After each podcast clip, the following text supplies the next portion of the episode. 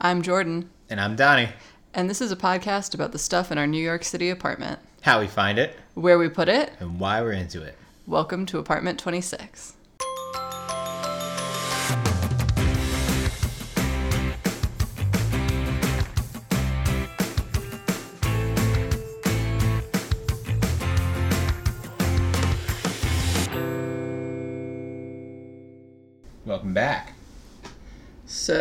This week we want to follow up really quickly at the top of the episode about action items we discussed last week and how we're doing on that sort of thing. I um, started my monthly donations. I decided that I wanted to continue donating to the Okra Projects, Nina Pop, and Tony McDade mental health funds because mental health is something that's very close to my heart and that felt good to me. So that's where I'm putting my monthly donations and I'm splitting them in half between those two places. Also, I talked about um, contributing directly to Patreons, and that's something I still want to do. Um, Shavonda Gardner has teased that she is looking into starting a Patreon soon, so I'm waiting for that to happen because she is someone whose content I uh, consume very frequently and have for a long time. So I would like to pay for that content, but because that hasn't started yet, I am just splitting my monthly donation between the mental health funds at present. That's cool. Yeah. Um, and then obviously, if Shavonda Gardner decides not to start a Patreon, I will continue doing research about that. But I would love to contribute to her because she's someone I've followed for a long time. Also, um, a point of apology. I, in the last episode, insinuated that the author of The End of Policing was black, and I made that assumption based solely on the content, so I am sorry. That author is white. Um, I bought that book anyway from a black owned bookstore, which we'll talk about in a little bit, and I wanted to read that book, and I still want to read that book, so I purchased it. But um, I guess last weekend when this podcast comes out, but this weekend in our real time. Um, What is real time? yeah. there's an initiative going on to black out bestseller lists, which basically just means that like when bestseller lists come out this week for you, next week for us, um, we want a bunch of black authors to be on them. And so, in order to contribute to that effort, I also bought How to Be Anti Racist, which is a book that um, is fairly popular and has been on a lot of lists. Um, how to be an anti-racist. Thank you, Donnie. Um, and I'll link it in the show notes in case I have in some way messed this one up as well. Um, it's been on a lot of lists in terms of doing anti-racist work, like in conversation with white fragility and um, why I'm no longer talking to white people about race. And so you want to talk about race and a bunch of other books that I have read. So I'm excited to read this one as well, and we'll follow up with what that content is. However, as you will probably find out if you go to buy any of these books at this point, um, these books are super sold out right now, as you can imagine. And it's not that they're sold out at the places I'm trying to buy them. If you tried to buy them from Amazon as well, they would be sold out because it's that not enough physical books exist in the world to keep up with the demand that has spiked. So, if you do really want to read these things right now, I would suggest going for the ebook or the audiobook. Um, independent bookstores do often have links through their websites to buy those things as well, so you don't have to go to Amazon. I personally am going to be waiting for the print books because I can't wrap my head around ebooks yet because I'm a terrible person, but we're working on that. Um, so my updates are going to be like very much in the future for those, but I'll let you know. um, yeah. That's it. My action items. Uh, well, I am not teaching over the summer, so the picture book teaching thing will also be a future action item. I am actively reading that anthology that I mentioned, uh, needing to have read for the past like almost eight years. I've owned it, uh, so that is happening. It's moving, moving right along. I found out via Jordan. I don't know if you posted it in the show notes that I did there's that. an updated version of it, which maybe in the interest of expanding my like racial. I was gonna say racial reading list. I'm not sure that that's really a thing, a thing to say, but in the interest of like expanding my reading, get it. I initially got this book primarily because I was curious to see uh, like Langston Hughes's editing at work and kind of his editorial voice, so to speak. I got it for like pretty nerdy reasons, um, but I'm reading it in slightly in a slightly different lens given everything that's happening. Uh, in terms of other action items, company donation matches have uh, gone down the drain, but you got to keep fighting the good fight. Um, trying to think of the other specific ones. Most of them were about donations and books in my teaching, and Well, we, the rest we're going to talk about. Like I'm trying to think of the stuff that isn't about to be in this episode. We're really like teas- teasing the shit out of this episode. do you want to just do the episode? Yeah, we should probably just do the episode. Okay, so this episode is about sourcing, and we did an episode previously about art sourcing and where we get our art. And so this is going to be very much in the same vein. And I wanted to do this because I think I see a lot of the influencers I follow constantly ask, answering questions about where they got a specific thing. And I think um, perhaps the the the easier thing to do, the better thing to do is to empower people to find things on their own. And I think that for me, sourcing is such a fun part of this work, um, especially since we started looking specifically for conscious consumption and sustainable things. Um, and now, through the lens of trying to buy from, from Black businesses, um, you know, if that's not something that you're already doing or something that you're already focused on, it can be confusing as to where to start with that sort of thing. So I wanted to sort of um, list some resources and talk about our process of looking for things when we do want to buy from a specific category or with a specific goal in mind. Yeah. Mostly, Jordan sends me uh, an Instagram message being like, hey, look at this thing. And then I go and look at it and determine whether or not I would like to purchase it. I would say I'm more interested in buying things than you are Yes, as a as a person. that's very true. Um, and I don't know. I just think this is really fun because so much stuff exists in the world, and I think it's really easy to just be like, "Oh, this is the closest thing," or "This is the easiest thing." But I think, as I've talked about when we talk about why we're buying sustainably and why that's interesting to us. Um, I want to buy something that I like feel good using and that I like a lot. And so the way I spend my money and the gratification I get out of spending my money has really shifted since I started thinking about sourcing in a really strategic way. Yes. Yeah.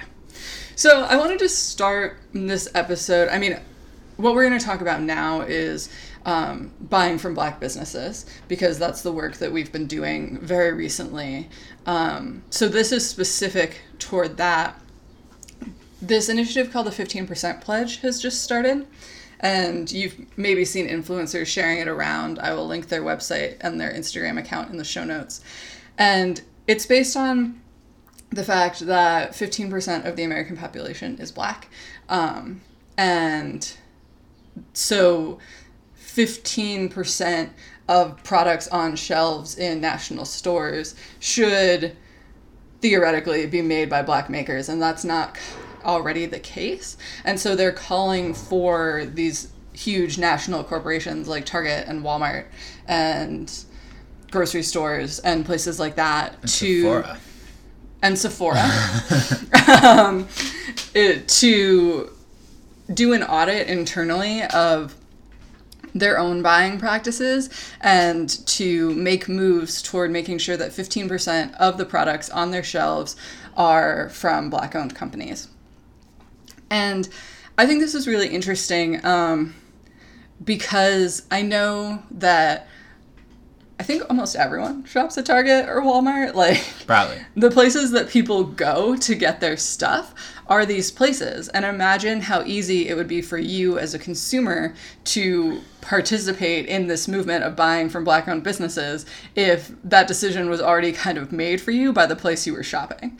Um, and so if you don't have the time or energy or resources to be doing all of this sourcing, it would be great if the places you go to shop already were doing the sourcing for you and were participating in this work because it's like one's moral obligation to do so. So um, you can sign their petition on their website, and I've been following them on Instagram. They're sharing this little form right now where you can like list your favorite black owned businesses like you know those forms on instagram stories where they give you the blank template and then you can like tag things in them? Yes. so they have one of those um, and they're asking people to like list two black owned businesses and where they wish they were distributed. So those have been really interesting. Um, and yeah i just think it's a cool thing and it's a really good step for people to be able to discover black owned businesses because it would be great if they were already on store shelves when you went looking for them Right. Yeah.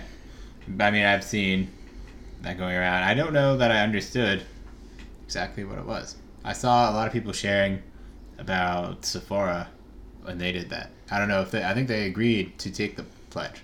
Oh, that's good. Like sharing in support of that. Sephora is not a store that I uh, interact with personally, so I had not heard that story, but that would be cool because I think the beauty industry is very um, inspired by black culture, and it would be great if black people got some of that money in return. Yeah, someone fact check me about that, though, but I'm pretty sure that is the case. Next up is our old friend slash tech overlord, Google. Yeah, I mean, it seems like very silly to say, and I, we mentioned it in the last episode, but like, if you're looking for a black owned company from which to buy something, you should just Google black owned X. You know, um, the internet is really smart and good, and also terrible, but like mostly smart and good. And so, like, we have in the past like few weeks been really looking into this sort of stuff um, like we needed to get new coffee. So i was like oh there are probably some black owned businesses that make coffee. And so i googled black owned coffee companies. And um, one of the great things about what's happening right now is that there were a lot of lists of black owned coffee companies and it was really easy for me to use someone else's work go through that list and find one. Yeah, as someone who blogs, I can tell you that nothing gets traffic like listicles.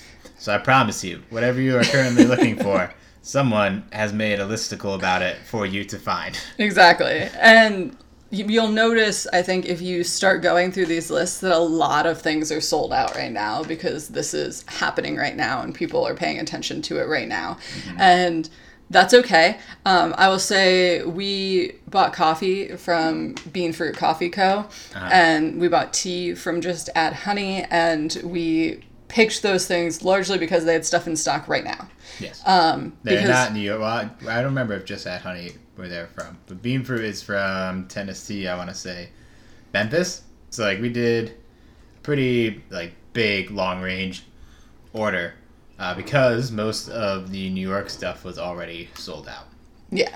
But also, the good news is um, they will not be sold out forever. So if a week, a month, a year from now you come back to these lists, you're going to have a lot of options waiting for you. And you can bookmark Listicle and like all your other bookmarks. Forget that it exists, and then when you go to do like a digital clean out, be like, "Oh shit, I forgot I bookmarked this list of black-owned coffee companies." And then in that year from now, when the fad of buying has died out, but social justice is still important, you can buy from those black-owned companies who were previously sold out. So bookmark it. Forget about it as you do all your other bookmarks, and uh, do the thing.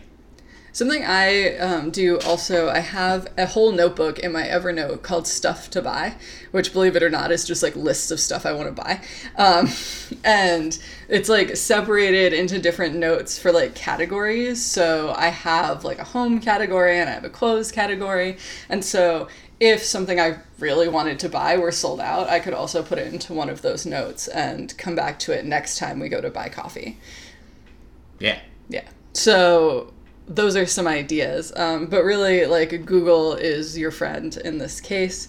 When we were in Arizona, I wanted to um, sh- uh, eat at a black owned restaurant, or rather, like, order carry out from a black owned restaurant because we're not going to restaurants. Um, and guess what? There was a listicle for that as well, based like by geography. So I looked up black owned restaurants in Phoenix and we ended up having really good Ethiopian food from this place called Gojo, which I'll also list in the show notes. Woo. Yeah. Yeah, Google also has like advanced uh, search features, which Wow. I know, yeah, is scary to some, but I promise you they're pretty easy.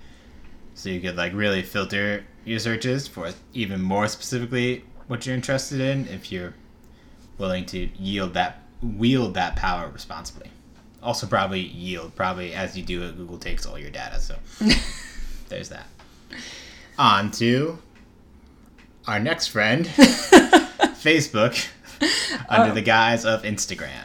Yeah, I'm going to talk specifically about Instagram because that's the social media that I engage with most often and the one that I understand the best. Donnie, you can probably throw in Twitter, and I would assume that like any other social media that people interact with works like this as well. Yeah, I would say. Well, you talk about Instagram, then we'll talk about Twitter.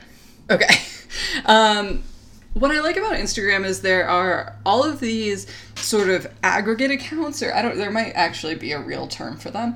Um, Yeah, I don't know. but they're like accounts that help you like the the point of the account is to amplify a group of people so like um there are accounts that are like specifically for conscious fashion or specifically for sustainable home goods or specifically to amplify black businesses and the work that they do. So you can follow one instagram account and you can get exposed to a bunch of different things because the whole point of the account is to expose you to those things. Yes, I feel like it's often takes the form of like influencer, like magazines, like hashtag, like uh, trying to think of an outdoors one. There's a shit ton of them, but like hashtag wilderness adventure, and it's like, you know, people standing in front of mountains, looking like off in the distance majestically, and it's just like a whole feed of that shit of people trying to be like outdoor influencers. But all that bullshit also it has like a useful economic purpose in the formation of these kind of curated shopping accounts that we're about to discuss. There's a bunch of them. We're about to talk about a whole lot of black owned business specific ones. And Instagram really wants you to buy shit directly off it. So, buying these things is about to become way easier. Oh, that's true. They are starting that initiative, aren't they? Yeah. Fun I don't really understand how that stuff works. Generally, what I do is I follow one of these accounts, um, and I'll put a bunch of links in the show notes to the ones that I've found thus far. Um, and a they pop up in my feed so i'm starting to get this content all the time and i can be like oh i'd never thought about buying xyz but now all of a sudden i'm seeing a bunch of black owned businesses that create those things and maybe that's interesting to me. Also when i'm going when i know that i want to buy coffee from a black owned business i can scroll through the feed of one of these accounts and see who they're highlighting that is already making that product so it is. It's like a magazine in a lot of ways. Um, Yeah. Of the thing that you're specifically looking for, Or like a catalog. or catalog. That's a better be- one. Yeah, That's I took that from Robinhood Snacks podcast. So Oh, okay. Yeah. gotta give credit where credit's due. So I'm gonna like just kind of list a bunch of them because I um I can't say that I've been following them for long enough to say like whose content I like best or whose format I like best necessarily. I'm still kind of experimenting with them. But right now I'm following um, Shot Black, Black Owned Everything, Blue Market, We Buy Black, um, Black Wall Street, Eat Okra, which is specifically for black owned restaurants. And they have an app that you can also search through, which I've downloaded.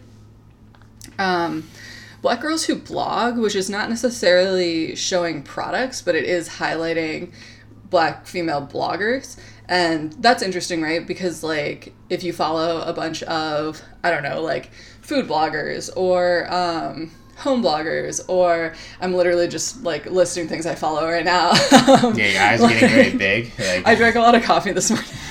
um, or um, like clothing fashion influencers. Is that what they're called? I don't know. Yeah. Whatever you want to call. it. I mean, they can be. um, then like this account black girls who blog is highlighting black girls who are also in that space which might not be um, what you are naturally exposed to And then there's also Black Owned Brooklyn, which is obviously specific to the black owned businesses in Brooklyn, but I would imagine that other places also have accounts like this. So if you're in a specific yeah. geographical location, you might want to search for one that's in that location as well. Yeah, they're out there. I promise you. Probably every town has some kind of shit like this. Every city, every town. Yeah. The interesting thing about Instagram, um, I know there's some stuff that's been going around right now about the algorithm being racist, which is probably true. Um, but something I saw someone share recently that I thought was really interesting is that actually the algorithm is really smart and it really works. And the purpose of the algorithm is to show you a bunch of stuff that you already like.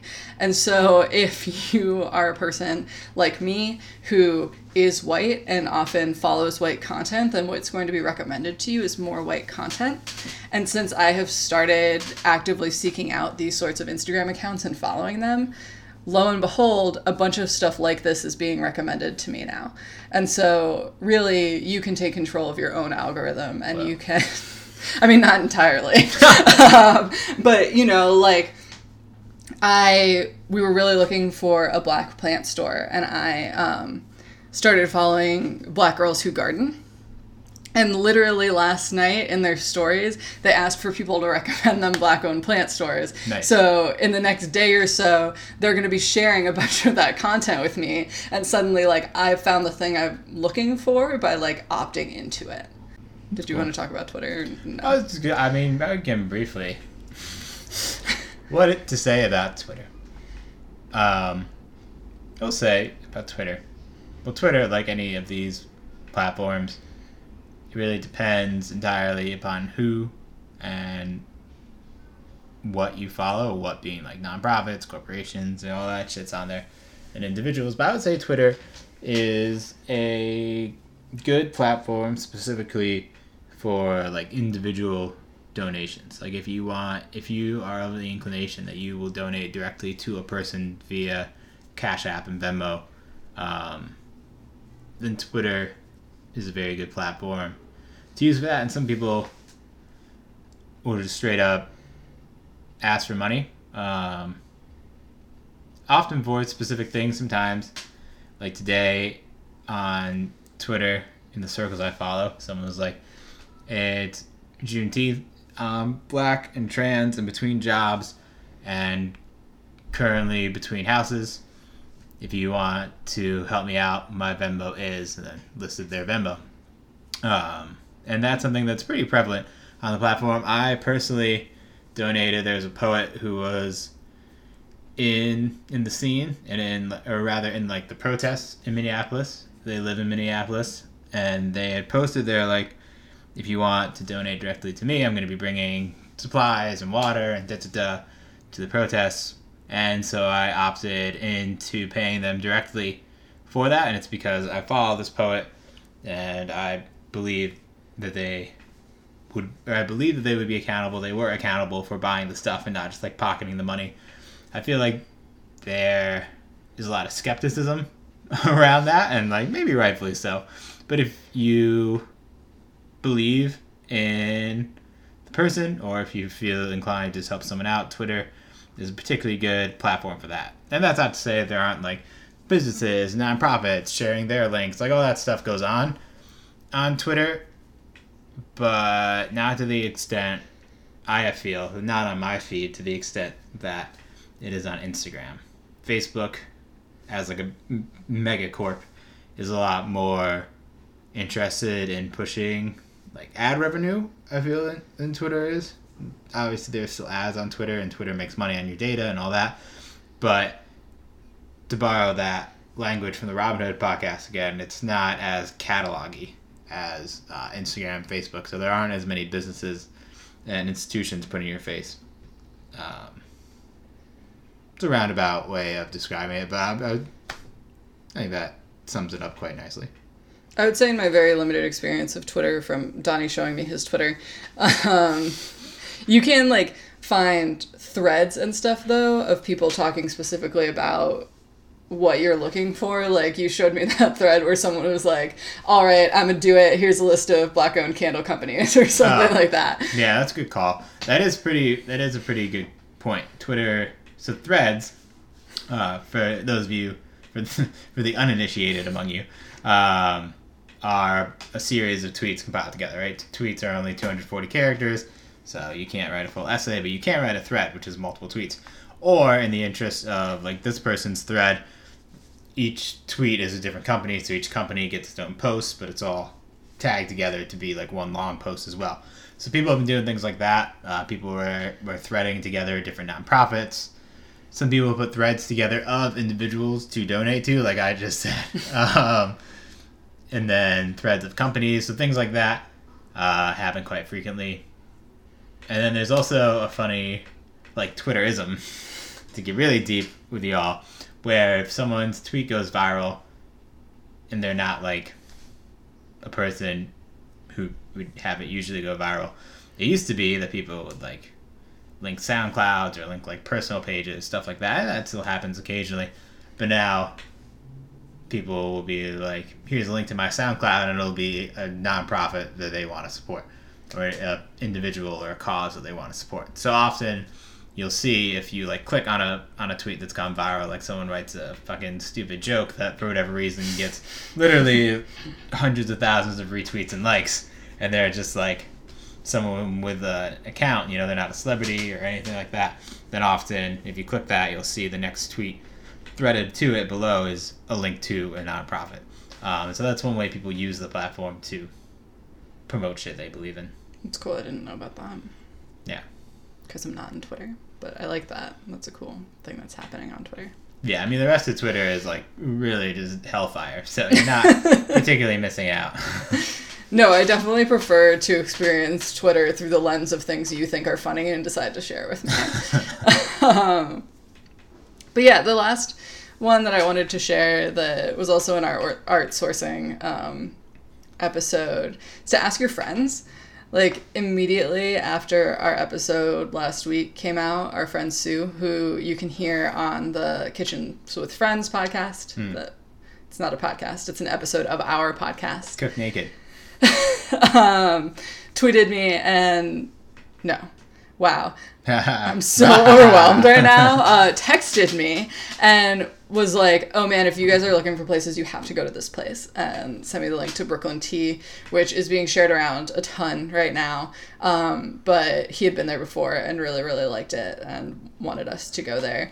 Um, for some reason, we're like being called to Bed Stuy right now. Mm. the universe really wants us to go.